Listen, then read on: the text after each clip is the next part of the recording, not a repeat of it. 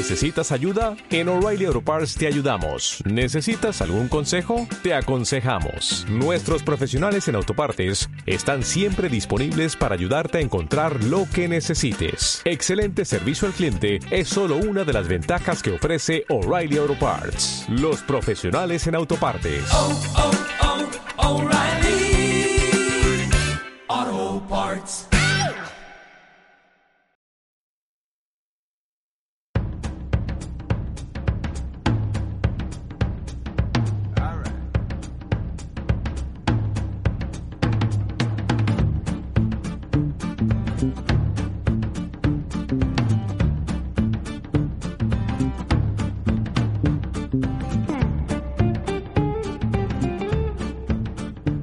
Amigos? Sean bienvenidos una nueva vez más a un nuevo episodio de Bartenders en Movimiento, el podcast, el podcast que sale como siempre todos los lunes trayendo noticias y temas interesantes para la comunidad de bartenders y también los aficionados a las bebidas, a los licores, a los cócteles, que es lo que nos apasiona a todos nosotros.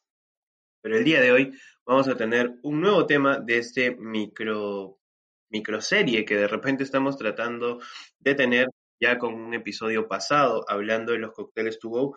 Esta vez vamos a ir un poquito más profundo y entrando al análisis de este tema que realmente es tendencia por estos tiempos, por estos momentos, el cual siempre nuestros colegas y amigos, muchos de ellos, están también tratando de sacar alguna nueva marca con esta alternativa para pasar estos momentos un poco difíciles.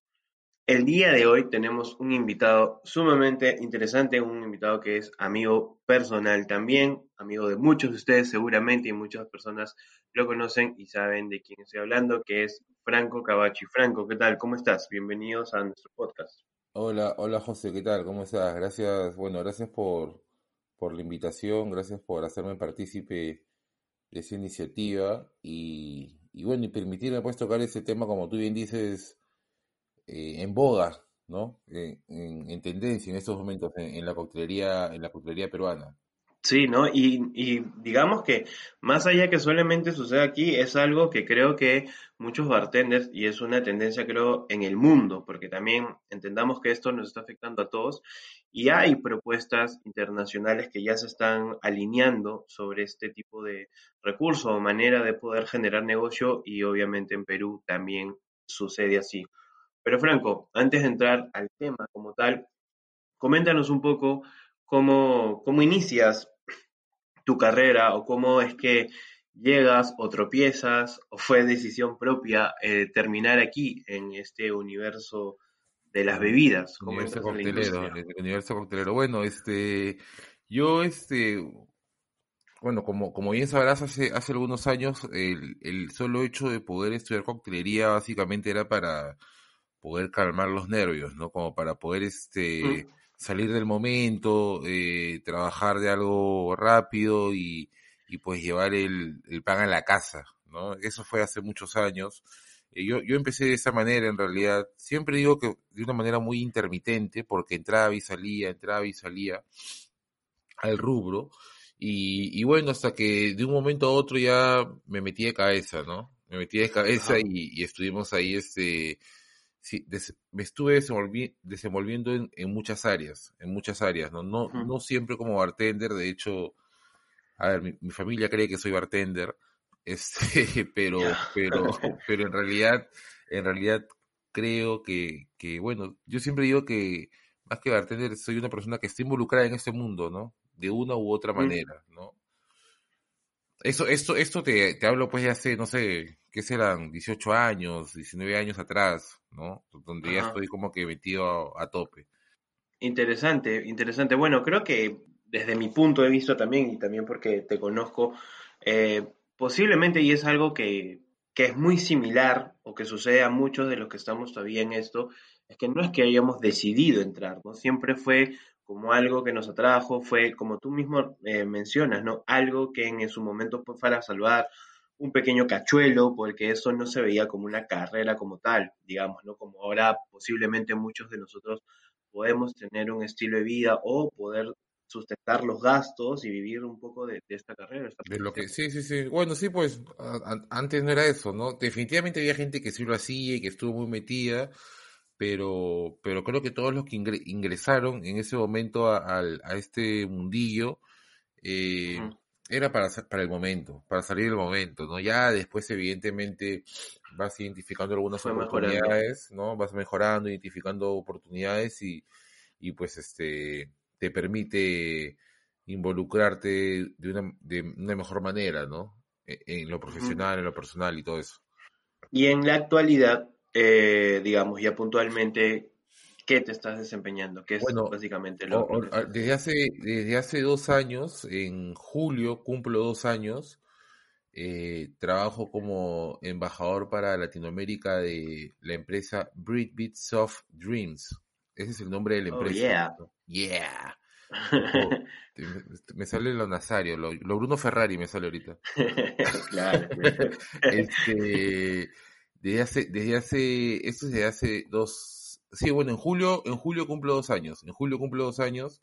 Esta empresa, bueno, es una empresa de bebidas eh, sin alcohol, es la empresa número dos de bebidas sin alcohol en el Reino Unido. Eh, Tiene aproximadamente un promedio de más de 35 marcas de, de, valga la redundancia, de bebidas sin alcohol o de soft drinks o de soft, Soft drinks. Y, y Que bueno, acá para- mucho se le conoce como mixers también, ¿no? O sea, por, por ahí se le acuñó Eh, lo, que, lo que pasa, lo que, lo que pasa, lo que pasa, no, no, lo que pasa es que, lo que pasa es, bueno, a ver, eh, el, el tema de mixers, eh, lo que es mixers en Perú no es mixers en, en, en, en Colombia y seguramente en Estados Unidos le llaman sodas y, o sea, pero, pero para hacer un, un este, vamos a decir un algo rapidito, soft drinks básicamente son catalogadas como que bebidas sin alcohol. Eso es, eso es, eso es básicamente, ¿no? Y dentro de estas 35 marcas, ¿no? De bebidas sin alcohol, eh, hay tres, las cuales yo represento para la región, que son, Ajá. porque, porque Britby Soft Drinks siempre como que tuvo marcas, este, vamos a decir, eh, para las familias, ¿no? Para gaseosas y, y de hecho representa a Pepsi hace 17 años en el Reino Unido. Entonces tenía variedad, una variedad de, de, de, de estos gaseosas, jugos y todo eso. Y de un momento a otro decidieron construir un portafolio para adultos, ¿no? Para adultos, donde involucran a tres marcas. Una de ellas es Matthew Tesser, que son unos, este, unos almíbares, unos jarabes, una de las, la- una de las marcas más antiguas de jarabes en, en, en Francia. Este, la otra marca se llama The London Essence, que es también un mixer. Eh, y el otro es Big, Big Mixers, que es la marca homónima de la empresa, ¿no?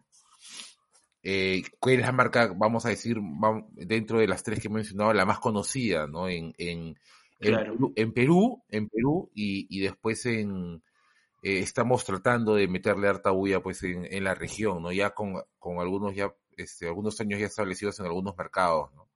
Bueno, y que definitivamente también como muchas grandes marcas y todo lo que está pasando en la industria también se están reinventando, ¿no? Y, y justamente por eso, por eso es un poco que queríamos invitarte a, a nuestro espacio para llevar ese análisis de qué es lo que ocurre, ¿no? Y tratar de entender si vamos por buen camino, qué aspectos debemos evaluar en cuanto a esto que, que se viene desarrollando, que son los cócteles por delivery o cócteles to go, ¿sí? Entonces, directamente para poder saber tu opinión, eh, ¿qué tan viables y qué tan positivo consideras, ¿no? Tanto lo positivo y lo negativo que observas en primera instancia de esta propuesta. A ver, este, para, para, para comenzar, pues hay que, hay que tener en cuenta que, que esto de cócteles to go o cócteles embotellados no es algo nuevo. No es bueno que la gente sepa que esto no, no es algo nuevo, no, no es algo que, que, que recién lo inventaron los chicos y que vamos a ver qué hacemos. Esto existe toda la vida. De hecho, Exacto. existe desde antes de, de Jerry Thomas en su libro lo menciona, ¿no? Este, él, él habla un poquito de cómo embotellar algunos cócteles, este, pero inclusive años El mismo caso, eh, te menciona, el mismo caso como el Pisco Punch, ¿no? Que se encontraron botellas también, fuera de sí, Estados sí, Unidos. también, también, tal, tal cual, tal cual. De hecho, de hecho en, en el libro de Jerry Thomas, este, si más no recuerdo, eh, eran punch, los, los, estos cócteles Ujú. embotellados, era- eran punch. Entonces, pero por ejemplo, antes, en, en, la, en este libro de, de Oxford, de la Universidad, creo, de Oxford, cre- creo que era la Universidad de Oxford también, estoy hablando de, si las fechas no, no me fallan, 1830, ¿me entiendes? O sea, 30, Claro. 30 años antes de Jerry Thomas ya habían cócteles este, embotellados también. O sea, te, te hablaban de una cantidad de, de, de, de re- de recetas este, de cócteles embotellados. Entonces, a ver, esto, esto siempre ha existido, ¿no? Siempre ha existido, siempre ha estado ahí este, eh, pendiente y, y- si esto lo llevamos en la actualidad, evidentemente en, en, en esta coyuntura cobra otra vigencia, ¿no? Cobra otra vigencia porque, porque vamos a decir, no sé, no sé si está bien dicho, pero la necesidad hace que nosotros salgamos con propuestas rápidas y, y evidentemente también, a ver, vamos a ver, no, no, no- yo no, voy- no abren los bares, listo, abramos, hagamos esto y que funcione. Yo básicamente, a, a tu pregunta puntual, haciendo este, este breve intro con, con la historia de estos cócteles, yo creo que acá hay dos escenarios, ¿no? Está el que embotella simplemente y el que, y el que sí se está tomando en serio esta propuesta mediante un análisis, mediante un desarrollo de, de, de building brand, de, ¿no? de, de construcción de marca, de eh, eh, ver a futuro qué va a pasar, qué no va a pasar, y, y lleva a profundidad todo este, todo este mundillo porque realmente estás creando una empresa. O sea, no es que estés, no, es esta- no estás embotellando un cóctel, ¿no? embotella cóctel cualquiera, ¿no? Este, cualquiera embotella cócteles, pero si tú tienes claro los procesos para justamente poder llegar a, al consumidor, al target, este, y todo eso, creo que ahí es donde tu, tu, tu, tu propuesta va, se va a ver diferenciada. El problema es cuando tú solamente embotellas y vendes cócteles, ¿no? Y eh, Claro. ahí, ahí yo sí identifico un problema porque, porque después pues salen este, dos, tres, cuatro, cinco propuestas más y simplemente vas a quedar como el que embotelló y vendió. No sé si me dejo entender, ¿no? Sí, sí. Pero, pero no el que realmente desarrolló una propuesta.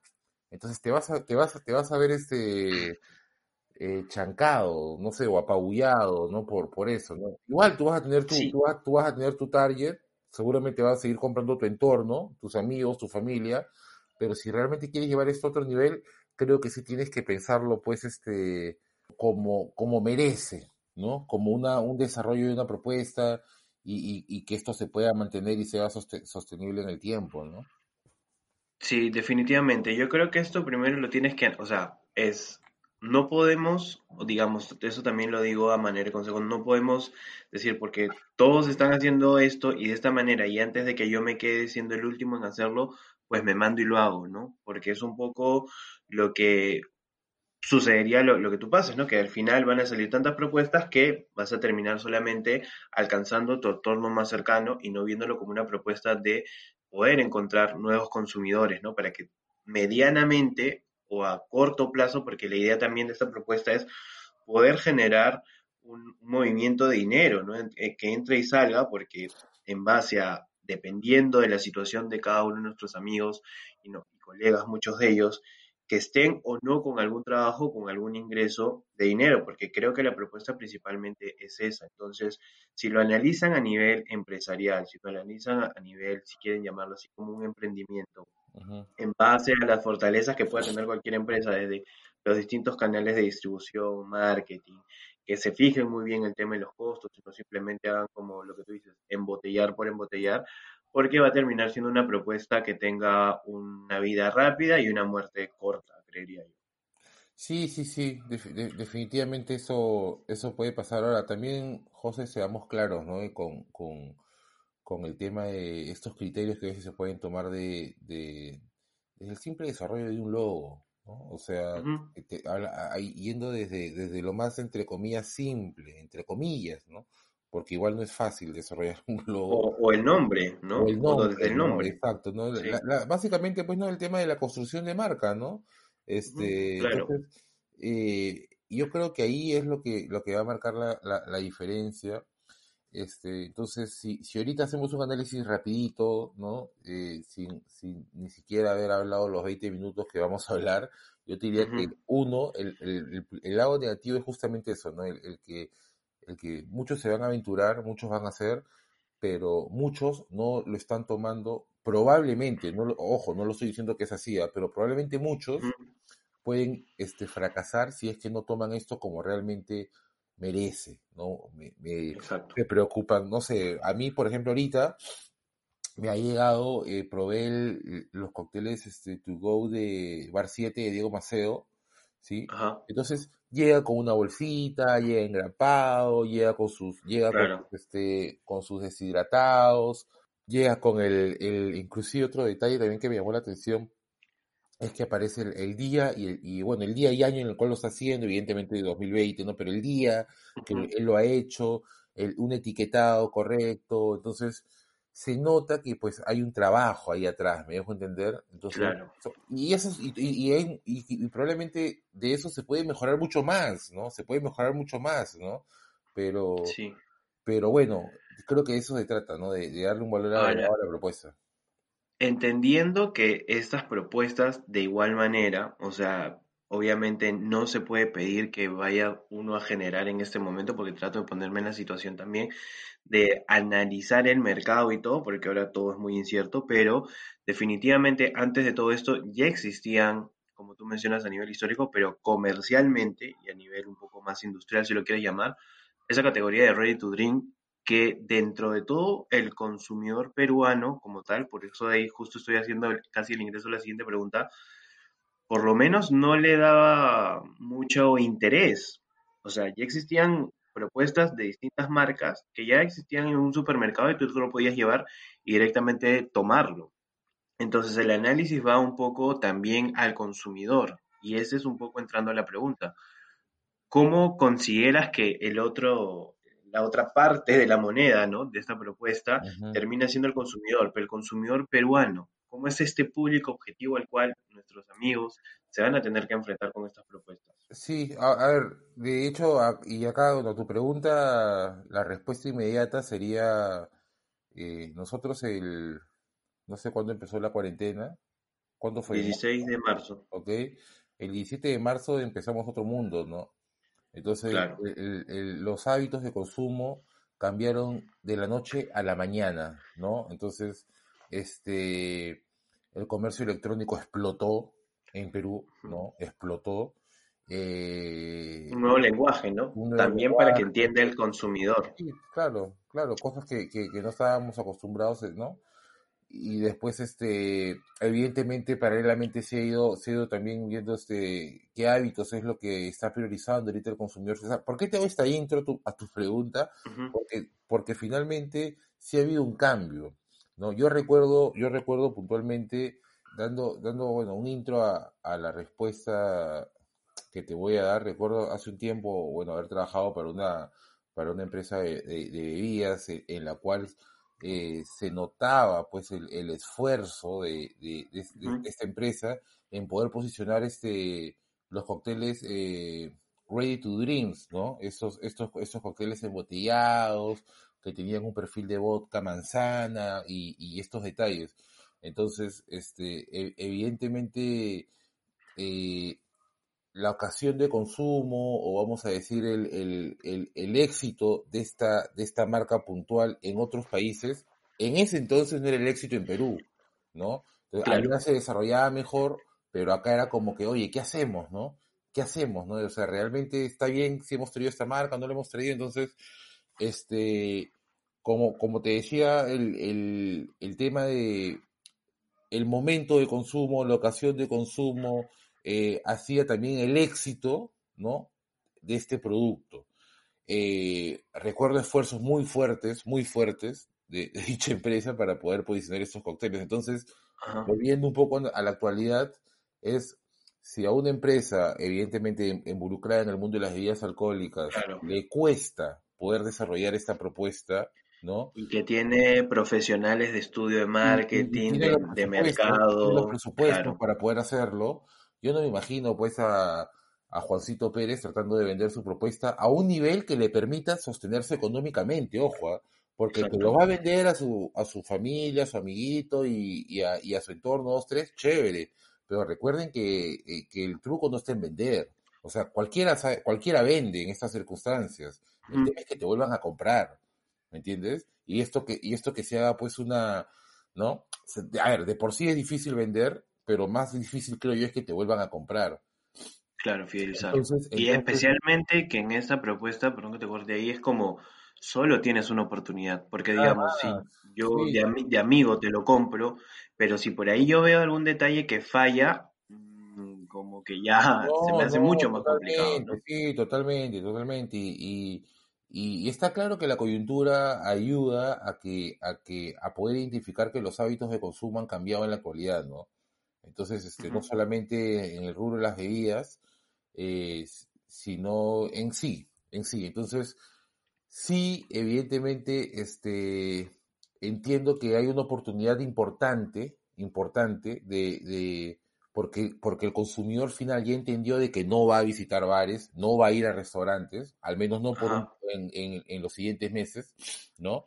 Pero, pero este, y a la vez también entiende de que, bueno, si no está eso, tengo el- la propuesta de que el bar me lo traigan acá o de poder este, tomarme unos buenos coctelitos y como que hay una otra apertura, ¿no? Te preguntaba, ¿no? Cuándo empezó el tema de la cuarentena y, y pues lo que pasó desde el 16 de marzo para atrás es otro mundo, ¿no? Ya lo que pasa Sí, del totalmente. 17 para adelante cambió todo.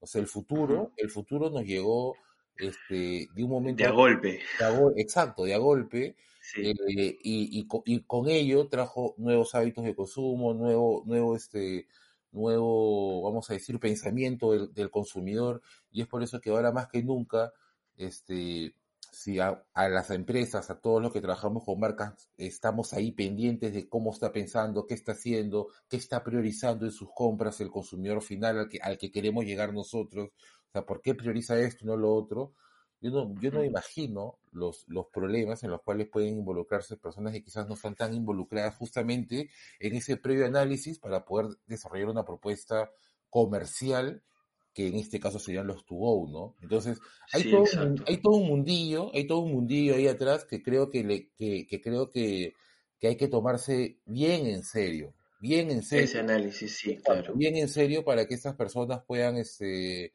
puedan eh, desarrollar las propuestas y puedan llegar a, al público pues que ellos pretenden llegar, ¿no?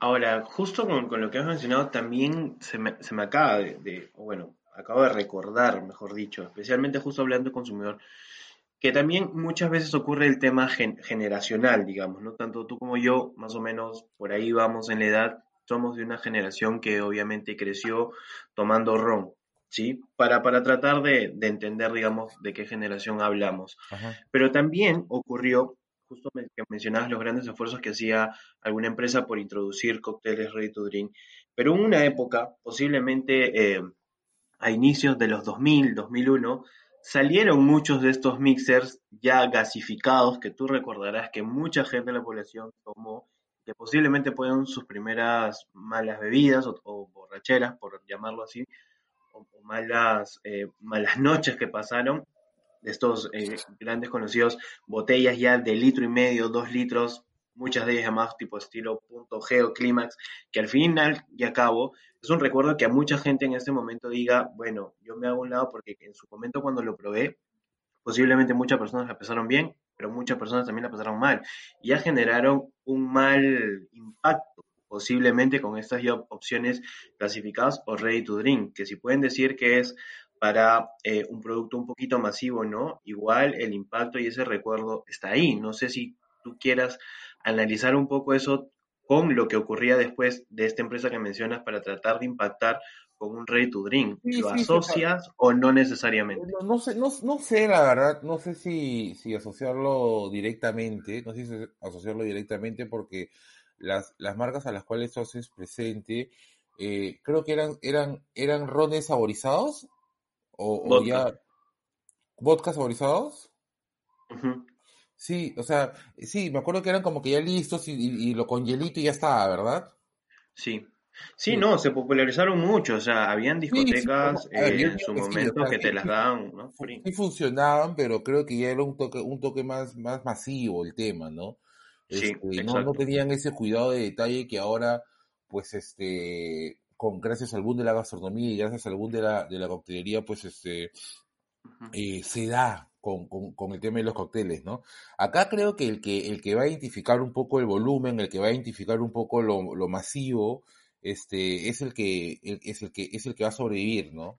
O sea, porque a ver, ahorita seamos sinceros, los que los que están haciendo esto y, y yo también en algún momento lo, lo, lo pensé, de hecho, este, yo, bueno, vivo en un distrito en el cual dije, voy a enfocarme en solamente segmentar mi propuesta para ese distrito, ¿me entiendes? No Claro, quiero, en no base a sus quiero, necesidades, hábitos, y- cada vez lo pienso más porque, porque este, acá no llegan los deliveries de todas las propuestas que están saliendo en Miraflores, San Isidro, ¿me dejo entender?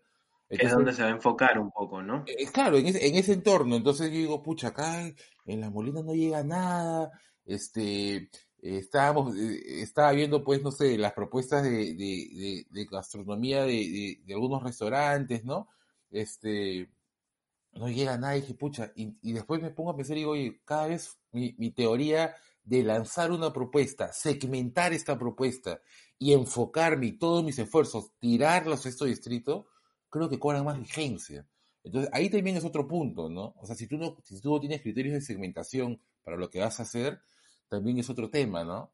Entonces, por, por- la otra vez hablaba con unos chicos, oye, sí, yo vivo en el Callao, y solamente te puedes al Callao, sí, en el Callao, pero también puedo llegar a otro lado, chévere, ¿me entiendes? Pero Claro. creo que, creo que, creo que, creo que también hay que ver la manera de, de ir segmentando, apuntando a dónde metes bien las balas, no sé si me dejo entender. Ujú. Y, y, y, Sí, y sí, para y tener estos criterios, tienes que haber eh, eh, hecho un análisis y entendido un poquito, para comenzar, qué es la segmentación.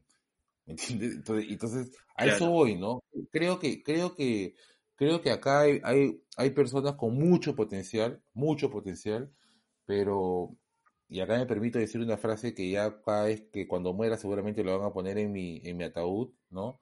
A ver, yo Este, me voy a encargar. epitafio se llama, epitafio se llama, Sí, sí. ¿no? Eh, que el problema de la coctelería peruana es de que los bartenders solo estudian coctelería, ¿no?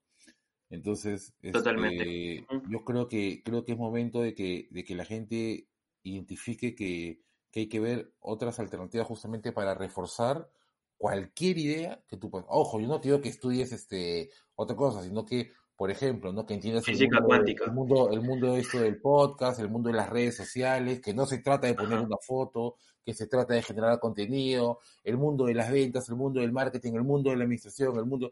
Una vez que tú identifiques todo esto, vas inyectándolo a, a, a- a nuestro mundo, ¿no? Que es el mundo de la coctelería, ¿no? Que es lo que Ujú. yo ahí por ahí voy, voy desarrollando, ¿no? Que digamos, desde ese punto de vista ya digamos tenemos una fortaleza, o sea, ya conocemos este, este escenario, podemos de- de- definir otro, otra fortaleza o mencionarla que eh, somos creativos, nos enfrentamos a nivel a trabajos bajo estrés, etc., todo lo que sabemos hacer.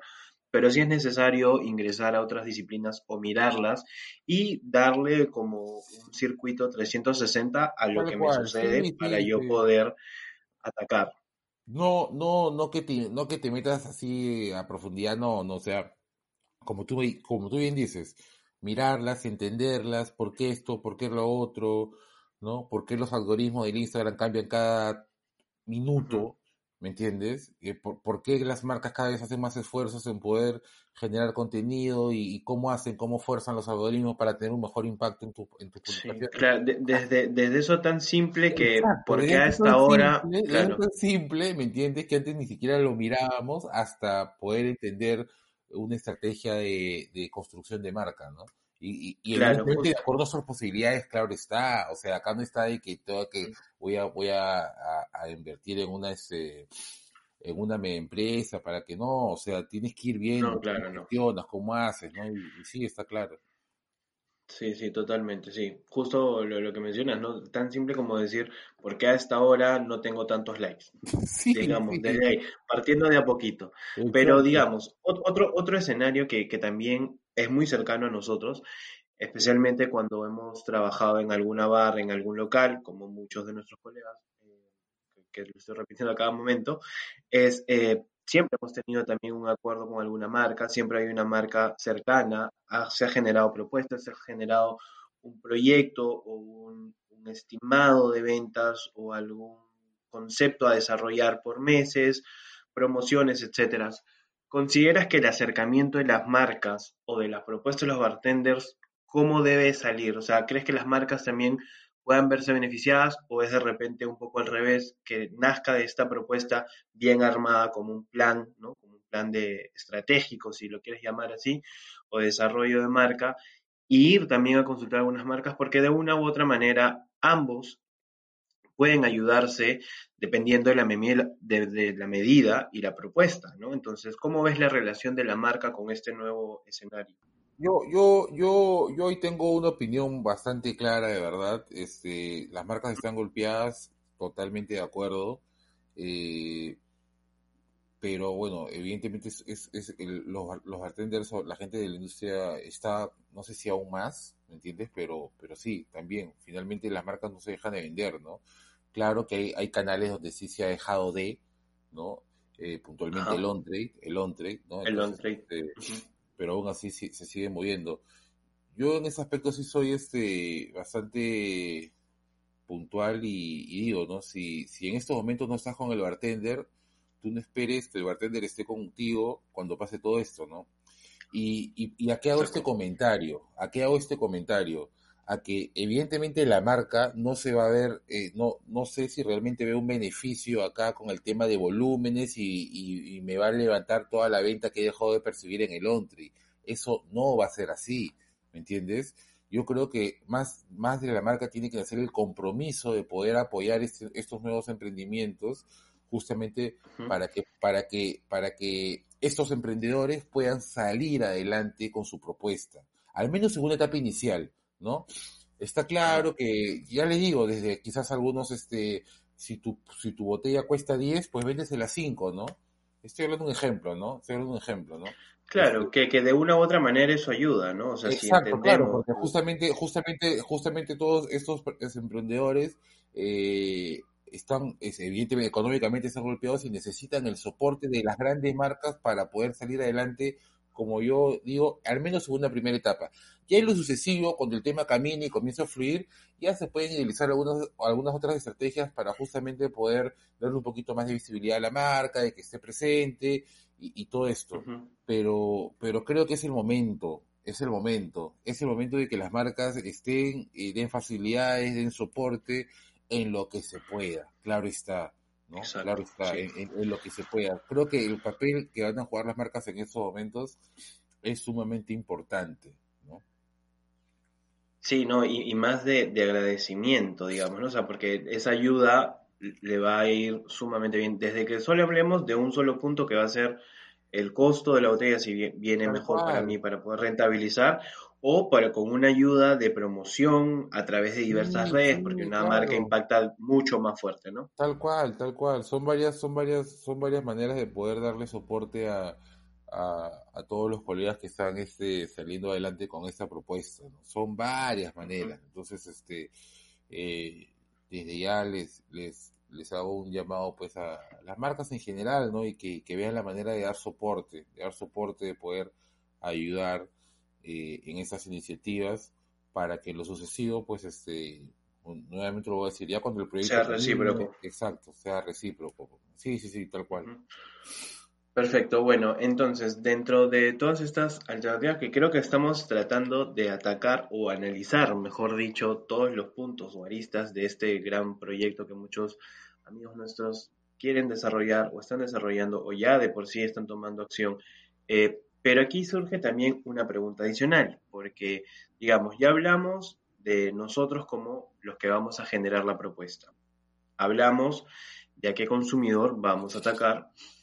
De repente esta posible unión o alianza con alguna marca, pero ¿qué sucede cuando de nuestra propia comunidad algún personaje, algún mismo bartender o jefe barra, esté liderando una propuesta dentro de un local? ¿sí? Que de una u otra manera, por más que muchos de nosotros podamos estar independientes y desarrollando esa idea, tengamos una competencia con nuevas marcas que van a salir de este rubro en cócteles to go, ¿qué sucede cuando te enfrentas a un local? Sí, porque aquí no vamos a hablar que yo me enfrento al bartender que trabaja en ese local, sino que yo estoy haciendo mis esfuerzos de manera independiente y también hay cierto soporte eh, por el local a nivel de presupuesto, que también es otra área que está golpeada. Hay muchos locales que vemos con mucha pena que están cerrando, así que también la situación es crítica, pero ya están surgiendo algunos otros establecimientos Sí, y también y, están y, generando una propuesta. y va, y va- y va a seguir pasando, José, eso. O sea, yo, yo creo que, que, que, a ver, el, el, el fin es el mismo, ¿no? O sea, evidentemente las condiciones diferentes, ¿no? Porque, no sé, te pongo el ejemplo, no sé si tu pregunta va directamente a esto, ¿no? O sea, es como que decir la propuesta de Carnaval y la propuesta de, de, de Macedo. ¿Algo, algo así te refieres? Un poco sí, y literal también por mencionarlo desde no solamente Carnaval, entendiendo que Carnaval es un cóctel bar como tal, sino de también la misma sociedad que tiene, pero Osaka, eh, Claro, en general, ya lo se vienen que a- lo que pasa es que, lo que pasa es que, estos locales como Osaka o como Cosme o como Maita, que también he visto, tienen sus propuestas. Pero Hotel, Hotel B, Hotel B también está por ir lanzando una propuesta, entonces Claro, es- o sea, ellos cada vez van sumando tienen más. tienen su gente, tienen su gente, y creo que en el caso de los tres primeros puntos que hemos hablado, y seguramente Hotel B también, este, es que acompaña la propuesta con un toque gastronómico. Entonces, este, eh, ya te digo, Exacto. yo no creo que, yo no creo, y acá sí seguramente me voy a equivocar porque no tengo un local, no tengo un restaurante, no tengo un bar, ¿no? Pero yo no creo que esto le dé a los locales o a los bares para, para duplicar ventas y salir airosos de No. esta, de esta, de esta pandemia y de esta crisis. No, o sea, esto simplemente le, le está permitiendo sobrevivir a la coyuntura, ¿no? Y evidentemente mantener la marca viva y, y seguramente alguno, algunos este, le, le va, va, va a tener uno más éxito que otro. Estoy hablando, estoy hablando puntualmente de locales, ¿no? Pero que sí. que sí, que recuperamos y que salimos airosos de esto y que nos quedamos en este formato y nunca más volvemos a recibir gente, o sea, no va a pasar, ¿me entiendes? Yo creo que son, Sí. son propuestas más de, de subsistencia. O sea, de, de Sí, y, y- y claro, claro.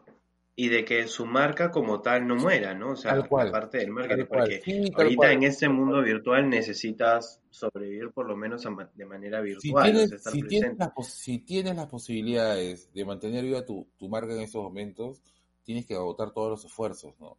Tienes que agotar todos los Ahora, esfuerzos para, para que justamente... entrando a tallar, entrando a tallar un poco con el tema de, para, tratar de analizar un poquito más también con la propuesta de los locales, que los locales a nivel gastronómico también se enfrentan a, a otro, a otro pesar que ya venían teniendo, que son los grandes alquileres que tienen, porque si muchas veces ha ocurrido y se ha mencionado tanto en distintos, no sé, notas o reportajes que se han podido hacer de que, bueno, el boom de la gastronomía va bien, pero cuando eres propietario de ese local o alquiler y ves que va a poner un restaurante, le inflas el precio de ese alquiler, o sea, también hay ahí otro, otro punto que también cada uno de las, per- las personas o, o los protagonistas de los restaurantes y los que están alquilando el local tienen que también sobrevivir con eso, ¿no?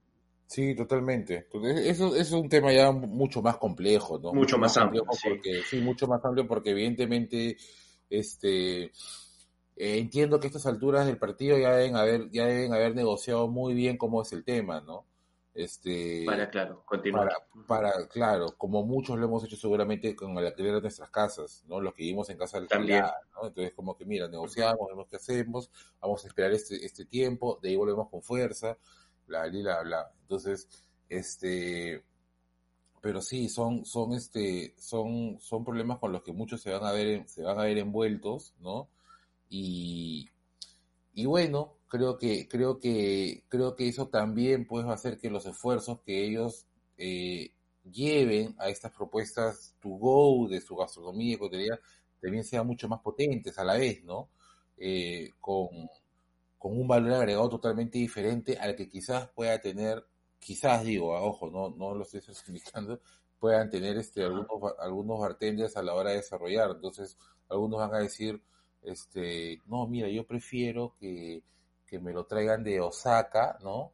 Porque en Osaka, este, ellos vienen en un carrito bien bonito, me ponen el banquito, me desinfectan, me ponen el nombre del cocinero, el esto, el bartender, que se le midió la temperatura el día de hoy, pero en el otro viene el, el- el otra persona y, y su- no sé, ¿me entiendes? O Viene sea, una bici de repente, o sea, y- claro. y claro, o sea, yo creo que lo que va a pasar, y eso es algo que sí es un mensaje que, que a ver, yo, yo me estoy, yo sé este mensaje y no tengo ninguna propuesta to go, suena medio raro, ¿no?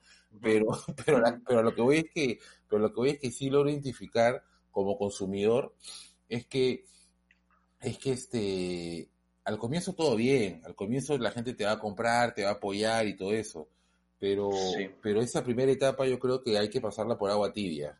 Si realmente quieres que esto lle- llegue a otro nivel, ¿no? Tienes que mantener un plan de trabajo en el cual, listo, esa primera etapa esto, va a pasar, que tienen que ser conscientes que al mes, o sea, puede que, oye, no, ya los amigos que me compraron, ya pues, ya no están para comprarme Ya, semanalmente, ya. Claro. ¿entiendes? Porque, porque pues yo no voy a, este, carnaval todos los fines de semana.